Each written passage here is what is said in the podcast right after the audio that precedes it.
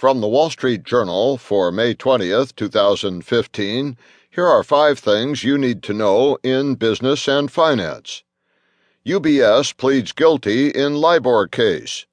UBS will plead guilty to one count of wire fraud to settle its role in an interest rate rigging scheme. U.S. rethinks strategy against Islamic State.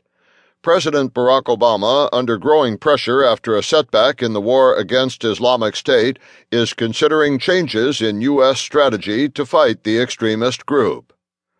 Travel websites allege Delta Airlines is shutting them out.